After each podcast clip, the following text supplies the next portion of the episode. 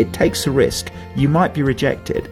But what's the question for each person that you get to know? This is Focus on the Family Minute, and Pastor Rico Tice shares how to engage others with simple questions that can lead to spiritual conversations. So, for example, the flat above me, they've just done a huge renovation in London. It's been going on for months.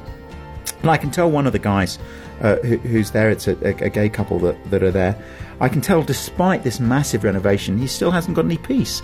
So I'm going to say to him, I'm going to say, mate, you know, uh, despite all this building work, I don't think you found peace yet. Mm. So it's just a question that opens up a chat.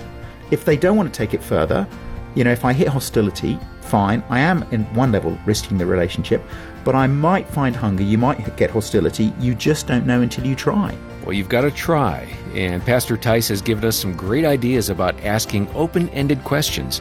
Hear more from him at FamilyMinute.org.